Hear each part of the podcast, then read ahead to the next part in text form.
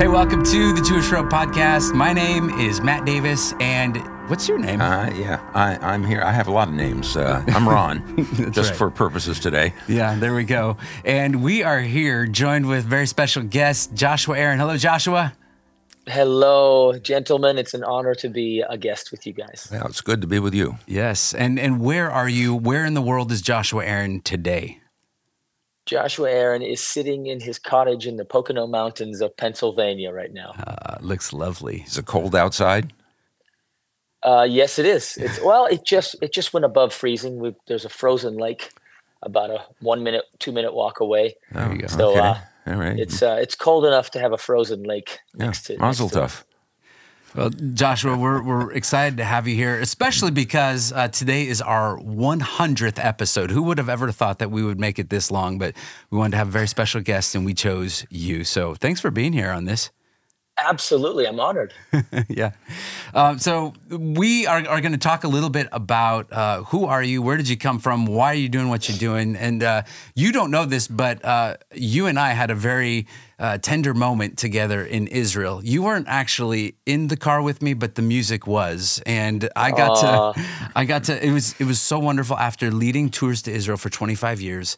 Um, and always going with a group and schlepping across the country in a bus. I got to go early, and I had a whole week to myself in Israel and I I rented a convertible and it was just me driving up the coast, going through Tel Aviv, heading up north, and I'm playing your Zion song and I'm like I'm crying and I'm singing and it was just it was a beautiful moment. So I don't know if you've ever had moments like that where you're just like I can't believe I'm here in the land and I'm praising the Lord and it's pretty awesome. It- well, I'm honored to have be a part of that moment, and uh, that's one of my favorite songs. I did not write that. It's Aaron Shust's song, my best buddy. Yeah. and um, his his song has done that to me as well. And I, I've had moments as far as far as living in Israel, raising my kids in Israel with my wife Jeannie. I drive my kids crazy. In the morning, we'd be driving down the mountain from our village uh, called Poria, and heading to their school. Their their elementary school is on the Jordan River, and the high school. I've got five kids, so the high school is on the on the Sea of Galilee. I'm always saying, "Do you guys believe where we live?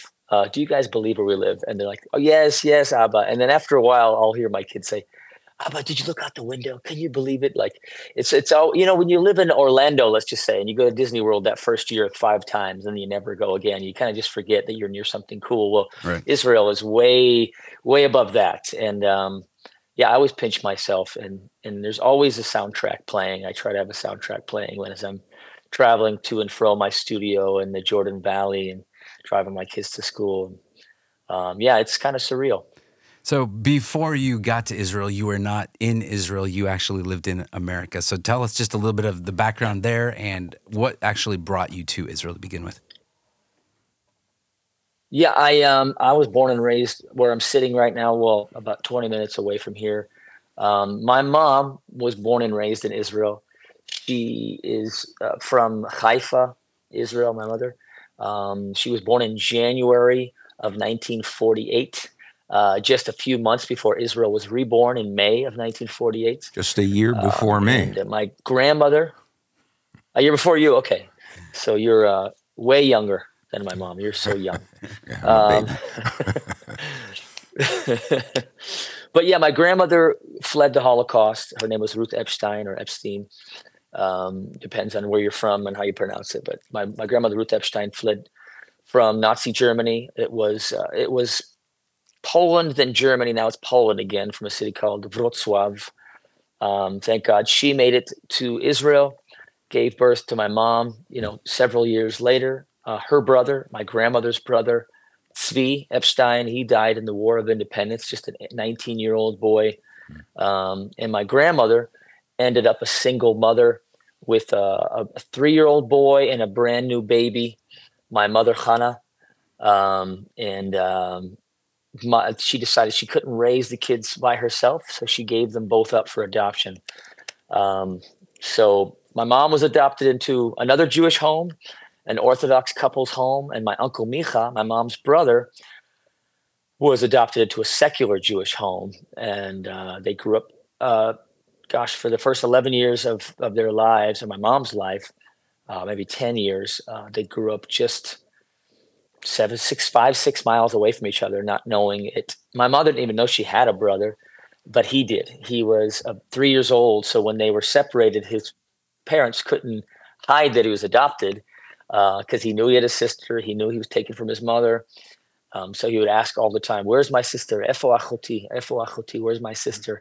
Because his sister was his his sister, you know, and and um, um, so he had been looking for her his whole life for 50 years, five zero. Wow. Um, his never left Israel. He grew up in a kibbutz north of Haifa. Um, he's like a permanent fixture of that of that kibbutz. Retired now, but he like one of the log- logos of the kibbutz is his silhouette on a tractor in the farm at his kibbutz. Mm-hmm. Um, but he'd always looked for his sister, and then after 50 years of looking, he got invited to a television show in Tel Aviv uh, called the Manny Pe'er Show, a famous. Uh, actually, back then it was like the Oprah show of Israel. Um, you know, in the 90s, this, this is 1998. In the 90s, there was only like one, maybe two national channels in Israel. So it was the talk show wow. of the country.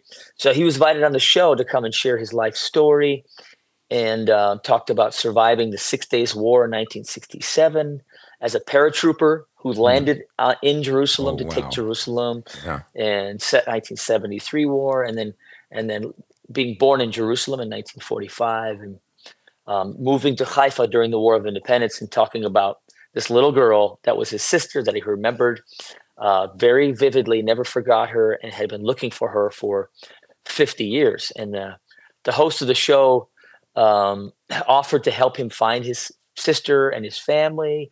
And they put a big phone number on the screen.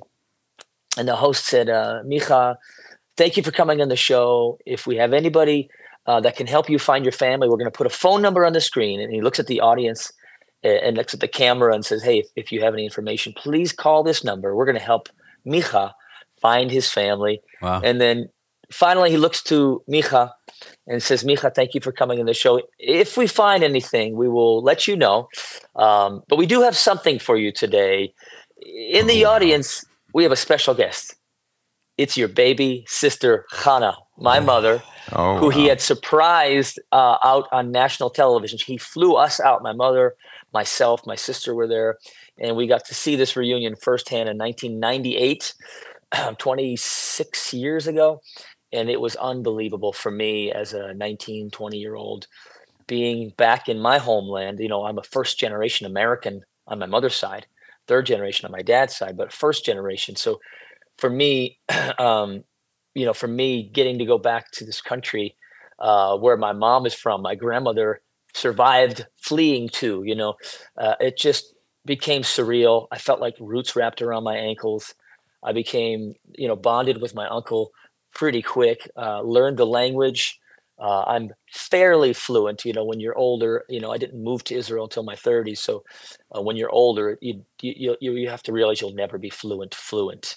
Um, but my kids are like natives. You know, but just getting to know my uncle and and just falling in love with the land and raising my kids there. It's been incredible journey. And then you know, I feel like God's called me on a, a similar a trajectory, but spiritual in the in the regards to seeing the church. And I think you, Matt and Ron, can connect with this message is to reunite the church in these latter days that have been separated 30, 40,000 denominational times um, and separated from the elder brother and just to see a spiritual family reunion in these last days. I think a lot of us who are called are feeling God's calling in these last days have that similar calling to do it from whatever our uh, gifting is, you know, and that's what I'm trying to do through music today.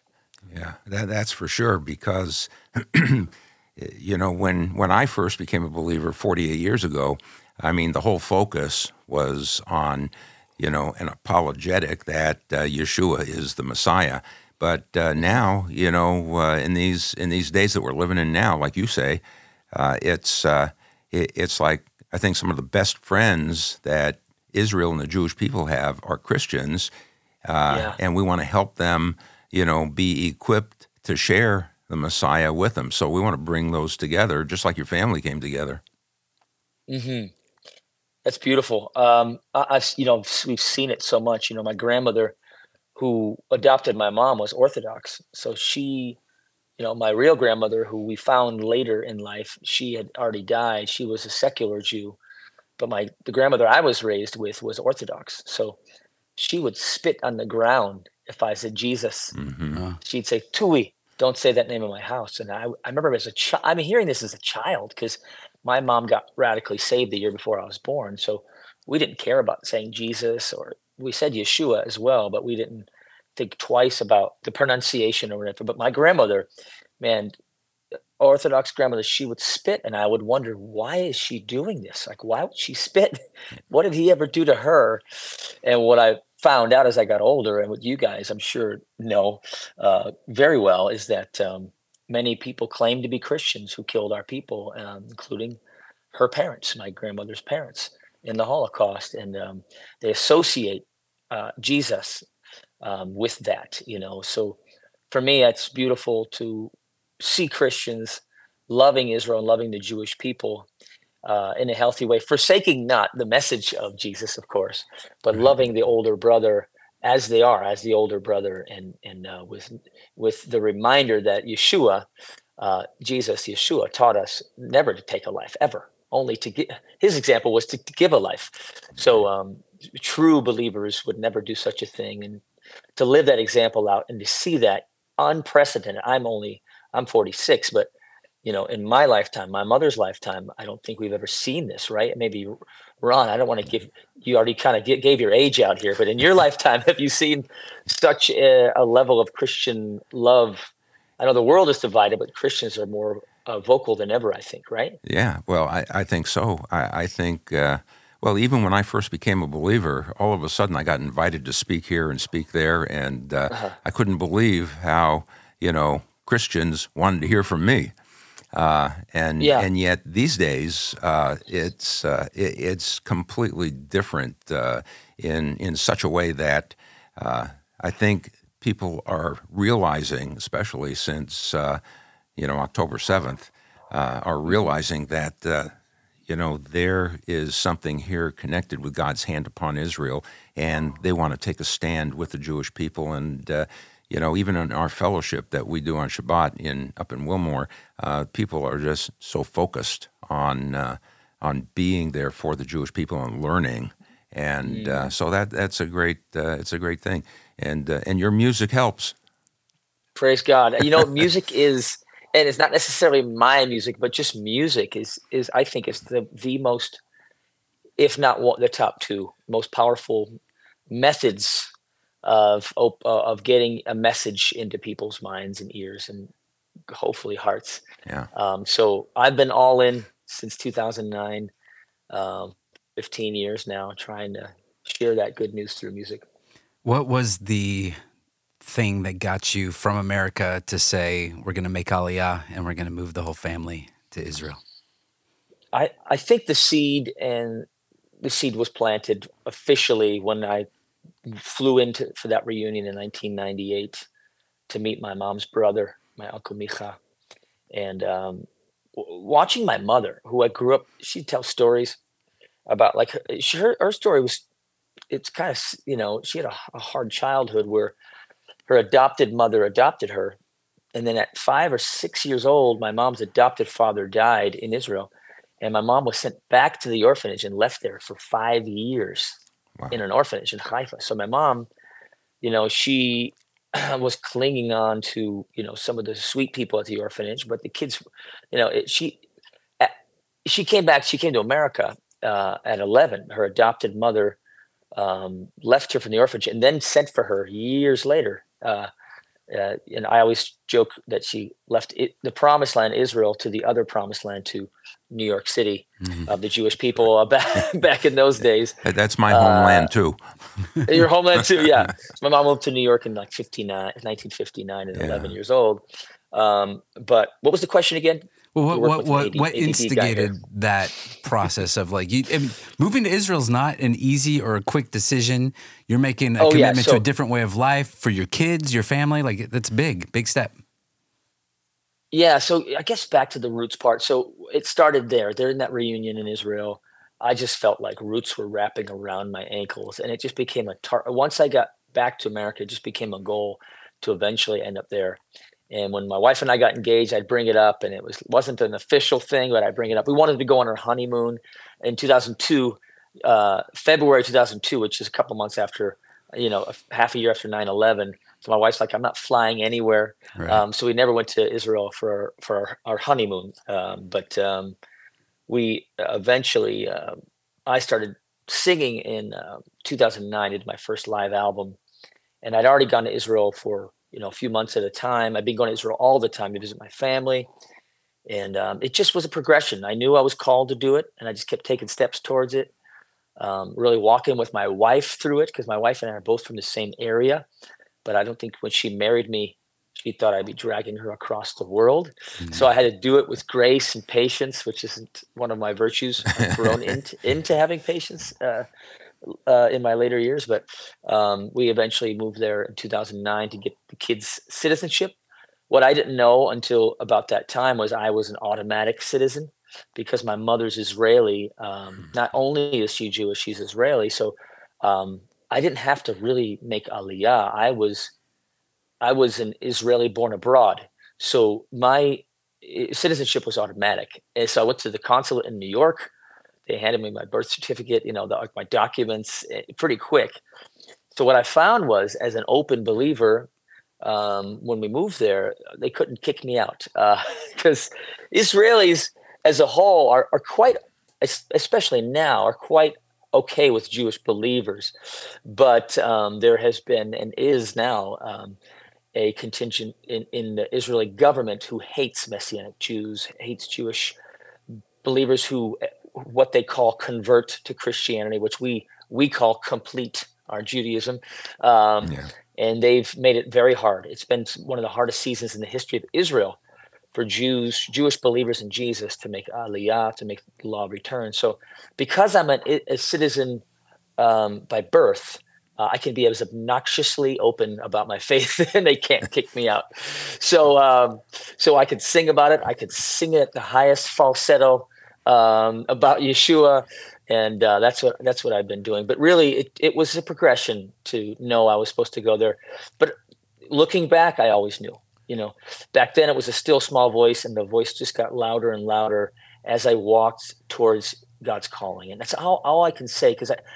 I remember as a teenager, as, as a child, I accepted the Lord at five years old. But I remember as a young teenager praying all the time God, I want to know what you want me to do in life. I don't want to just do life. I don't want to just serve you. I want to serve you in the way you want me to serve you. So once I found that way, and, I was all in, and I knew I needed to be in Israel to do it. Um, and my wife and my wife agreed. We we came on the right season, and we did it. And um, you know, it you pay a price when you move to Israel with your kids. You know, our youngest was born there. Our youngest Benjamin. Uh, he was born on Israel's 70th birthday uh, in 2018 uh, on, along the hospital uh, along the Sea of Galilee there.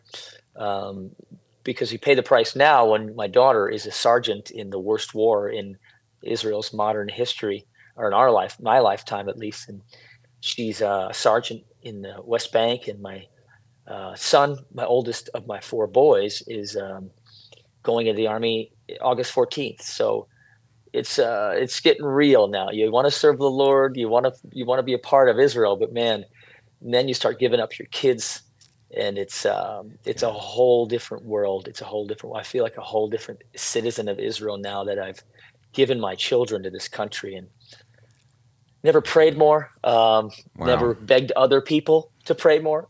you know, uh, but it's been a journey uh, following God. It makes you still question, hey, was I supposed to move there? Is my daughter supposed to be there? She's only there because I made our family move there. Um, so it's it's it makes you ask a lot of questions on that journey of following God. But I do know, and I think I know my daughter does, and my son, my 17 year old, he can't wait to join the army, even now. And I keep telling him, "What is the matter with you? you know, Right. Mhm. I- I'm okay with you wanting to, but you know, but there's something that God, a grace and a um, and a uh, a chutzpah. I don't know. Then There's a better word for that. There's a there's something that God gives to our kids to get them through the military. That gives them this excitement that you wouldn't imagine a Right. person would have. Yeah. And my son has that. At least right now, he does. Yeah. Wow. You know, I'm, I'm just wondering, you said something a minute ago about, uh, you know you're able to sing the highest note now, and uh, uh, it, it, made me uh, think back to your concert that you did at the City of David, mm-hmm. and saw people just up up above and all around, and I'm wondering, uh, are are there Jewish non-believers who come to listen to this uh, and enjoy this? we don't know the numbers of non-believers. We know for sure there were quite a few non-believers. You know, we had over 30 Holocaust survivors there as well. Wow. Um, that were brought through a friend of mine, uh, his uh, organization, and because we sang a lot of you know good old songs from right. the Jewish hymn book as well, the Book of Psalms. You know, mm-hmm. so it was really it was a great night. And I, I knew as we were we were deciding venues, you know, I almost signed a record deal with a Christian record company, and I just didn't feel good about it. Maybe I was being too Jewish, you know. I just thought I can do this. I don't want it to be skewed towards, you know, you know, like there's a Christian, you know, CCM, you know, the, the, yep. the Christian contemporary music industry, and I didn't want to be in an industry. I just wanted to follow what we're called to do and not get swayed from it, or have a team that is trying to see if I can win a Dove Award, you know, you know shape the songs etc because that none of that stuff is my goal my goal is just to share the good news to to jews and gentiles alike you know so i just decided that we, as we are going through different venues i'm like nobody's ever sung a live album and no jewish believer jewish messianic album has been in the old city before so i thought let's bring this into the old city uh, to the tower of david which isn't really the tower of david it's been called that but really what i found out after we filmed it, I found out that that's the Praetorium. That's where most likely most scholars are saying now that Jesus Yeshua was tried and condemned. So really looking back, you know, singing some of those songs, um, "Salvation is Your Name," and um, just singing about Him, it was powerful. Just yeah, at a yeah. historic place. You're giving me was. goosebumps here. it gave me it gives me goosebumps thinking about it as well. So yeah, that was really an honor and. Um, yeah, I'm, I'm an all in kind of guy. And right now I'm trying to push out the things that are distracting me from the all in. It's always a constant trying to right. peel away the, the good things, but that are distracting me from the greater um, call, you know? Yeah. So yeah, just trying to stay focused and hopefully do my next uh, couple albums here soon. Yeah. As well. What is uh, what has it been like? And I know that you're not there right now, but you know, we we were scheduled to be on tour in Israel October eighth, and uh, that we were going to leave on Sunday. In fact, actually, we were leaving on on Saturday to get up there to Chicago and then take a flight and all that. But October seventh changed uh, everything, changed the landscape yeah. of of Israel, um, certainly Gaza, but really the rest of the world has chimed in. Um, what what's it been like? You know, we we have friend Chaim uh, Malespin who's uh, yeah, uh, actively serving. best friends. Oh, one of the best guys in the world. Uh, I had a crazy night in Tiberias with him. Just it's a whirlwind every time you're with Chaim. Uh, uh-huh. But just what what is that like to to see your friends, your children? Uh, go off to war. What is what is it like to even be right now? You're you're in America, and to see uh, this old hatred that that comes up again and again toward our people? It's uh, it's unreal. It feels like a, a nightmare at times. Um, you know, I've got another Chaim's one of my closest friends in the world. You know, um, him and I spent so many times together where it's like midnight in the Galilee, and I'll call him up like, Chaim, I'm stressed out. Let's go jump in the lake, and he'll just come meet me. We'll go jump in the lake and just talk and pray and just have you know just smile and so to see him in the military is, you know, what scares me most about Chaim is he is, he's probably the, in the whole country, he's probably the most ambitious, willing to give it all guy. And I've seen him time and time. I was in Ethiopia with Chaim, you know.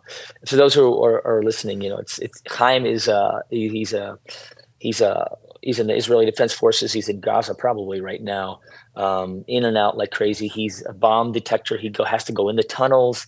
Um, you know, when the war first started, he called me up in a ditch. He's like, "Hey, keep, keep pray for me." We like they just started a couple days after October seventh. Pray for me. You know, bullet just went past my head. You know, um, and I'm like, "Oh gosh, Chaim, you should not be telling me this." Like, I, but of course, I, am praying for him right away. And you know, we we have another friend. He's like a little brother to me. His name is Hananya Naftali, and he's a um, he's an advisor, social media advisor to Netanyahu, and he disappeared for two weeks and um, yeah, I mean, he's like a little brother to me. So I'm calling his dad uh, when nobody nobody could tell me where he is. I'm thinking, praying. I'm praying it's not the worst. Turns out he was called to duty, but he wasn't allowed to call anybody back because it was super secret, and he's fine. But there was just so many of those moments where, you know, my daughter, you know, right after the war, um, she was getting on the bus, and I'm over here in the states, and uh, she said she's about to get on the bus, and um, this is this is about you know she had the weekend off on October seventh, so she she ha- had a day or two buffer um, for Israel to get some because everybody was you know was fearful that it could spread everywhere. You know, if they got into so many different locations at, in the Gaza border, where else are they coming in? So she's about to get on the bus, and um, in Tiberias, um, near where, where where we live, and um, uh, it, all, you know, if, if you know anything about Israel, like everybody has served in the army. I I didn't because I didn't officially move until I was 30, and the 20 the 26 is the cutoff. I'm 46 now, but uh, uh, but she she gets in the bus. All the all the all the soldiers are on the bus, and, and a couple parents come on the bus and say, "Okay," uh, they're just inspecting the bus, um, and one mother parent said, okay, who's who's who's on guard here? And the, the, the, guy in the front says, I am. She's like, do you have a weapon? He's like, no, I don't have a weapon. It's on the base she's like, does anybody have a weapon? And he's like, no, our weapons are on the base. And the, the mother said, okay, off the bus. Like she over overrode the, the the person that was in charge, the, the the authority, the military authority. You're not taking our children back to their base without being uh, having weapons. So they got off the mm. bus, came on the next day, and they got an extra day and they had a, a guard that was you know because it was all the all the uber military people who are combat were are were, they're just rushing to the border so our my daughter who is border um, border security or border intelligence doesn't carry a weapon outside of the base you know so um, all, all those people were getting on a bus and i was so grateful for the uh, the uh, you know the direct manner of israeli born and raised parents to help hmm. get my daughter off the bus. But my daughter told me, she said this, she said, she's, it's okay, Abba. I, I, I was going to be okay. I prayed. She said, I had my pocket knife and some mace. and I just, she called me on the phone, told me this. And I just, cr- I bawled. I cried as she's talking to me. I'm just crying and I'm thinking hmm. pocket knife and maces will do nothing. You know, first of all, why are you so positive? This is awful. I didn't say any of this. I said none of this. All I did was cry. And I get off the phone. My wife's like, "You're not supposed to cry in front of Emma. You're supposed to be a support for her." And I'm like, I could not mm-hmm. hold it back mm-hmm. because you know, I you know, I was just there a couple months ago to be with her. Um, we did a, a, Hanukkah special in Jerusalem um, on the second month anniversary of October seventh. But I was remembering in in the spring where I would drive her to her base all the time in the week after the weekend if she was able to come home. And there was one, and I'll, this will be my last story because I feel like I'm talking to no, you. Sorry, you're doing guys. great. Love it um, I drove my daughter to I drive her to the base. It's like two and a half, three hours. Um, her her old base was on the Ramallah border in Bethel, Bethel, you know, the the Beth, Bethel from the Bible. Right. Um, that was her base, and um, so I drive her down. And this particular trip on my way back, she calls me and she says, "Abba, uh, my commander told me to call you and let you know I'm okay." And I'm like, "All right, well, why did she say that? I'm glad you're okay." Well, there was a whole bus that got, of soldiers that got shot. The whole bus. They all survived, but it was a, it was a bloody mess. Um, a terrorist came. We were just on that road. I mean, the, the bus was one hour behind us. Um, they shot up that whole bus on the same road that I took my daughter on.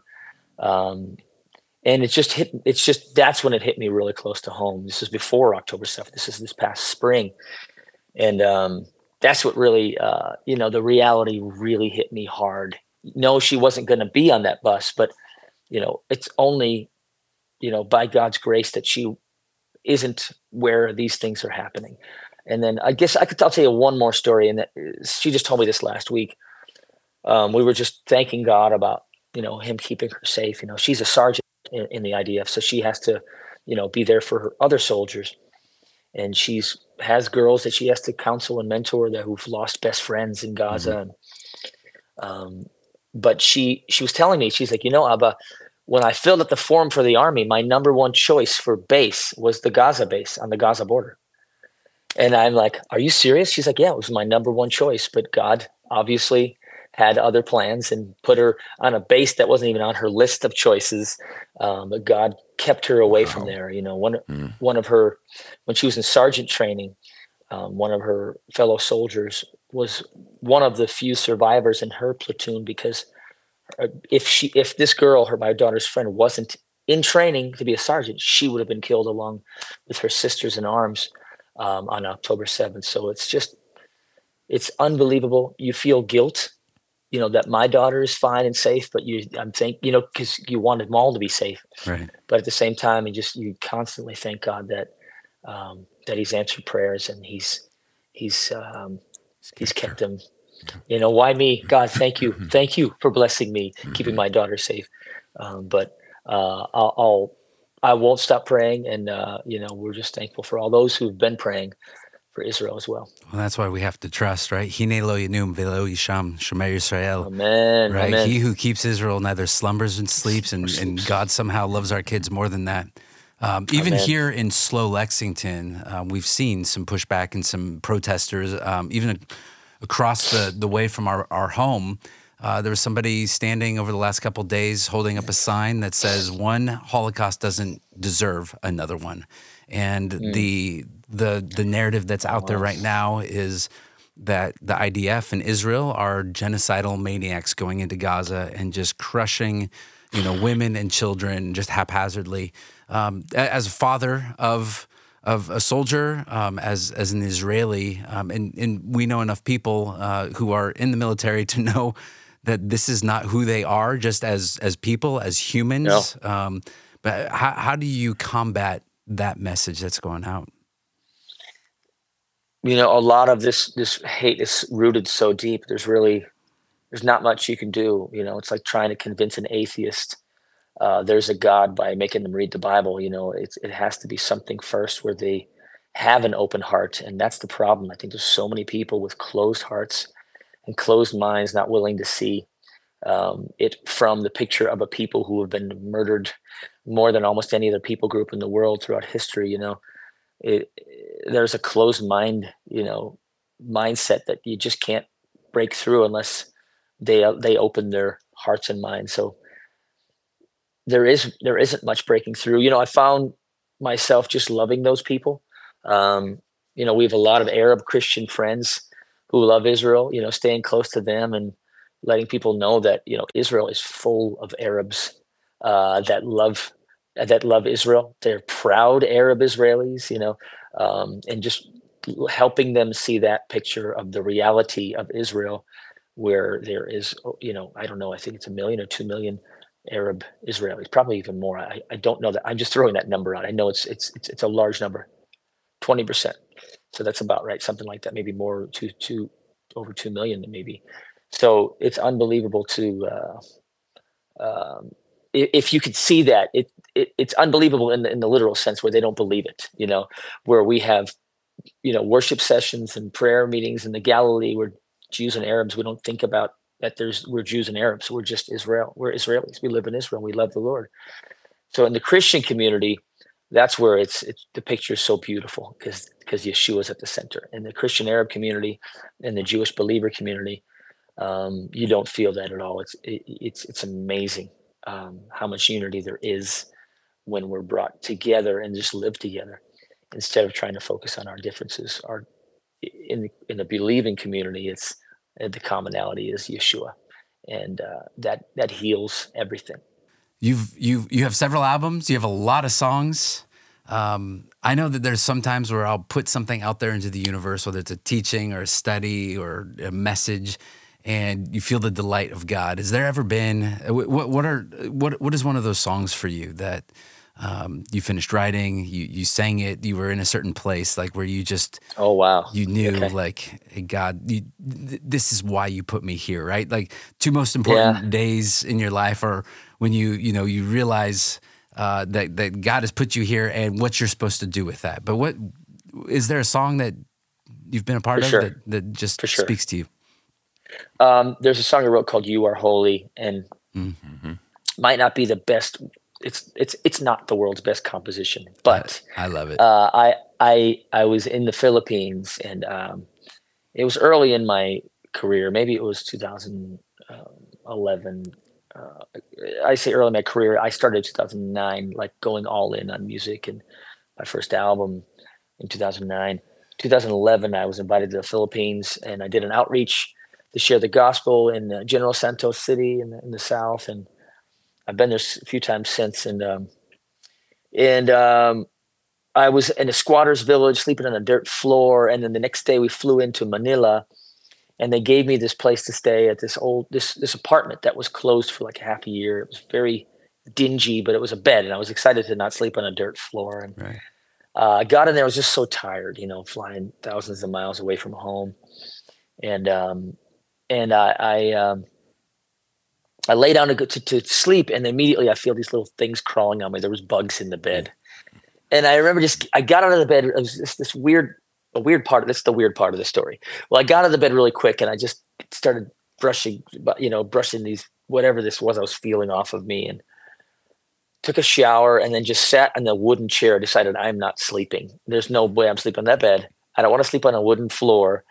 So I brushed off a wooden chair in the corner, and I remember being angry that it happened. And just for a brief moment, like God, I'm across this world. I just shared the gospel. 800 people came up for salvation. You know, I, I- was with this dynamic pastor who came up afterwards. So I'm not this great evangelist preacher. I, I shared through song, uh, and it was, it was special. It was a beautiful, um, you know, har- harvest. You know, but I, I was just that next day. I just thought I wanted to sleep, and I was just angry. And the moment, like almost as quickly as I was angry at God, I felt this conviction, like you know, I don't want to say God put any, I didn't hear anything. I, I might say it. Some people might say they heard something, but I'm very sensitive to not say God said anything unless I know for sure. But it was like, who, who do you think you were talking to? I felt like this in my heart. And um, instantly I felt like this weight, this beautiful heaviness, like God is here, you know, I know he's everywhere, but I've, I've never felt that before in my life.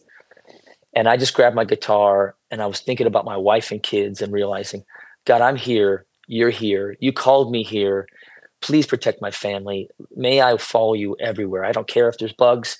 I don't care if people are shooting at me. If you want me to be there, I'm going to be there. And I just started singing this chorus, You Are Holy. There was no one else like you. I sang it in Hebrew and English back and forth. And then I open up. I was crying the whole time. I'm I'm not a crier. I don't cry for much until October seventh. I don't cry for much. Yeah. Um, um, and and I remember crying that whole night, and then reading Joshua twenty four fifteen. Choose this day whom you will serve. You know, but as for me and my house, and I was thinking as I as I was re- reading that verse, like yes, yes, Lord, me and my house, we're going to serve you. I don't care where. And that, that's when I wrote that song that night, in just a bucket full of tears and a, a time with God that I've never had really like that since. So I, I wasn't even going to record it. I just thought this is a this is a song between me and you, Lord. Um, but when I came home, I I made my wife. My wife's so shy and sweet. She didn't think she could sing it good enough. I'm like, no, no, we have to sing this together as a family. So I convinced her to sing it, and um, we we released it. And um, so glad we did because now it's a it's one of those songs that even when I sing it live, every once in a while I'll feel like I'm there a decade earlier in the Philippines somewhere when I wrote it. Yeah, that that song won a music award too. Yeah, an independent songwriter award. Yeah, I guess it did, didn't Yeah. it? Way back.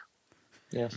Uh, the other song that I mentioned in the very beginning uh, is Aaron Shust's song. It's Zion, and uh, there's Yeah. always that moment for us uh, in the bus, and we make the ascent up to up to Jerusalem, and we're reading the the Psalms of Ascent. And we used to play, you know, Paul Wilbur and you know Jerusalem or all these things. But I've, I've Yeah. uh, sorry, Paul, but um, now we play we play that song Zion.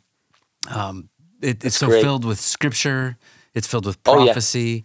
Um, what what has that song done, and what has it meant to the masses that, that have heard it? you know, it's meant a lot to the masses. It's funny because you know, there, uh, when I travel and sing, there's always a few songs I have to sing, or else I'll get yelled at by if if there's any fans of mine in the audience. Um, but when I sing Zion, they're all just like they all know all the words. They're singing as loud as they can. So it's been a banner song of biblical precedence. You know, you know now in modern Christian. That's why I love Aaron. He's my best friend. So we work together. I can. I'm not just biased, but he is if you listen to Christian music today, it's it's needed.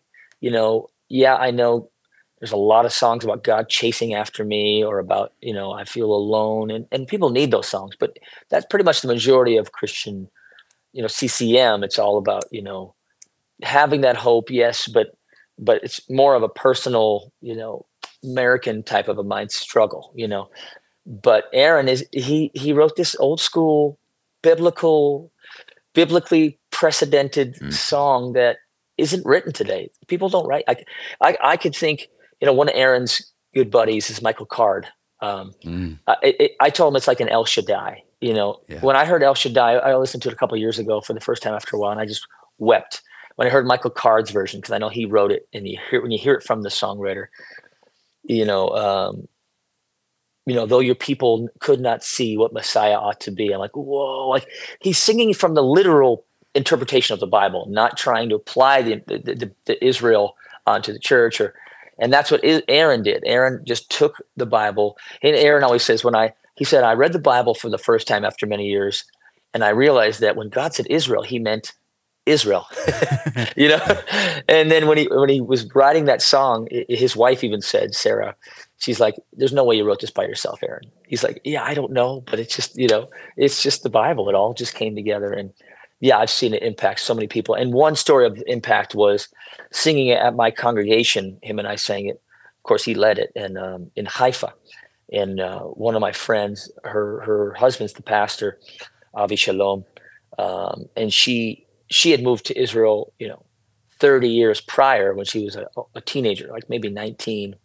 And she knew God called her to Israel, but she said, when I heard that song, I've never heard it explained better in my life in a mm-hmm. song on God bringing us back uh, and why. Uh, um, and as a daughter, she was a daughter of Zion, you know, and it was just, it was, it was, it was, that was my favorite testimony I've heard from Aaron's song, Zion. Yeah. It, it just mixed music and culture and history all together. Yeah. Yeah. yeah. It was, it's Bible. It's yeah. Bible. Well, Joshua, uh, congratulations on being one of the newest messianic artists that my dad, the old man, actually loves. Yeah. Oh, um, I mean, thank I, you. I mentioned Paul Wilbur, but we go back. Like Marty Goetz is a good family friend yeah. of ours. Um, yeah, good friend too. We yeah. know the Chernoffs and you know all, all yep. of those people going back. But so I thought, you well, know, my, yep. my dad was locked into you know the the trifecta yeah. of messianic worship, the staple, the staple, yep. right? Like this is who I grew up with, and um, but then all of a sudden he came, he he saw and heard your songs, and was just like, uh, I like this guy. I'm all what? And he's not like 70 years old. This is fantastic. so well, listen, Ron, listen, I am with you. Like my two favorite singers of all time are, are Joel Chernoff. My two favorite Jewish, they happen to be Jewish, Joel Chernoff and Keith Green. Yeah. Um, yeah. Um, yeah. So I, I, you know, I'm the youngest of five kids. So my older siblings listen to the older stuff. So I got pulled in. And Melody Green is one of my close friends now, and uh-huh. I love talking about the old stuff so I, I was a songwriter with Integrity Music for, for, for four years, and we do songwriter retreats. And and listen, I've seen, I've heard God use Christian music to bless so many people, but I found myself in the woods listening to walk, taking strolls. It was like a, a writer's retreat, listening to Shlomo Carlebach, like yeah. some old Jewish stuff, and Joel Chernoff and Keith Green, because I didn't want to lose sight on my roots and what I'm called to sing about. Um, and I think that that's something you know we don't need we're not trying to be the Jewish Bethel. I don't think we need to do that, uh, um, or the Jewish Chris Tomlin. Although a lot of my friends call me that. I have a friend in, in Nashville calls me Jew Tom uh, instead of Chris Tomlin Jew. Um, but I, I, I think there's something. Music full, comes full circle. You you watch it in, in before our eyes. '80s music is cool now, you know, right. and that's 40 some years ago.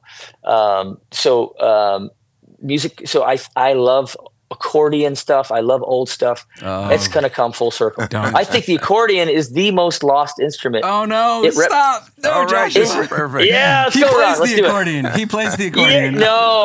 Oh, yeah. Send me some videos of him playing. I'm in the market for an oh. accordion player. Well, hey, um, let's let's talk about that because you are because he likes you, and I've I've loved you for a long time. but we we said like let's have Joshua come out. Would Joshua come out to Lexington? And you said yes. You're coming to Lexington next yeah. month, March 22nd. It's a Friday night, and it's at Immanuel. Baptist Church at the Tates Creek campus. And um, man, if you got to be careful. I'm just going to warn you right now because this might be a blessing and a curse. Um, he'll he'll come up and play accordion with you if you want. If you're still looking for an accordion, That'd be awesome. we we just did some klezmer, some Jewish music uh, for Hanukkah. I play clarinet. really? Yeah. Send me some videos. I have to screen this first, Yeah. Ron. I'm so sorry. Yeah. But Yeah, it could ruin your reputation. awesome. Yeah, I, I don't think we need to send you the video. I can help screen for you. but hey, well, yeah, March 22nd, yeah, uh, Friday night, we're going to do Shabbat right. Let's do it. there you Yes. go. We Let's do it. that. I can't wait. And so you're you're bringing you're bringing the crew. Uh, Aaron's going to be there. Yaron. Tell, Oh tell my us gosh. What, what are we going to get when when somebody comes? What are they? That's gonna, my trifecta. Yes. Uh, if I can have Aaron, Yaron, it's it's magical. Um, so Yaron is uh, you know born and raised Israeli, got radically saved as a young adult on the beaches of Tel Aviv, um, and he loves the Lord. He is a Middle Eastern um, professional instrumentalist and uh, what's the word um, musicologist. Um, currently studying for his doctorate. But he plays all these Middle Eastern instruments: the oud, the saz, uh, the the lira, the lyre or li- lira, as we say. Um, he plays ancient Western instruments like the uh, hurdy-gurdy Yeah. from you know from England and Ireland. Um, so you'll you'll hear a lot of that stuff. You know, you'll hear us go back in time a little bit. Um, old meets new, uh, and Aaron is is he's the, the the dear big brother of Christian music. You know, the guy who sang "My hope is in you, my Savior, my God," Mhm. but who loves Israel. He's one of the few. Very, I can talk on one hand Yeah. that really stood for Israel throughout since October 17. You um, you watch the Dove Awards, you don't see a lot of people talking about Israel, but Aaron Shust is all in to the detriment of his career. He doesn't care. He wants to. He wants to be to to love God and love the God of Israel and, and love Israel. Um, with with reckless abandon, you know, um, and that's what I love about him. You're gonna, it's gonna be a great night, and we're all like brothers, you know. I call us the Yaron crew, you know, Joshua, Aaron, Aaron, and Yaron. Yeah. Um, we just did a, a concert tour in the Netherlands a month or two ago, and that was awesome. So we're looking forward to having time uh, with you guys in Lexington, Kentucky, huh? Yeah. March second, you said? uh, March 22nd, Friday, March, March 22nd. twenty second. March twenty second. Yeah. Awesome. We'll, we can't we'll- wait. We'll send you a text message. Make sure that you get all the details Okay. right. That you'll show up at the right Okay. time and place.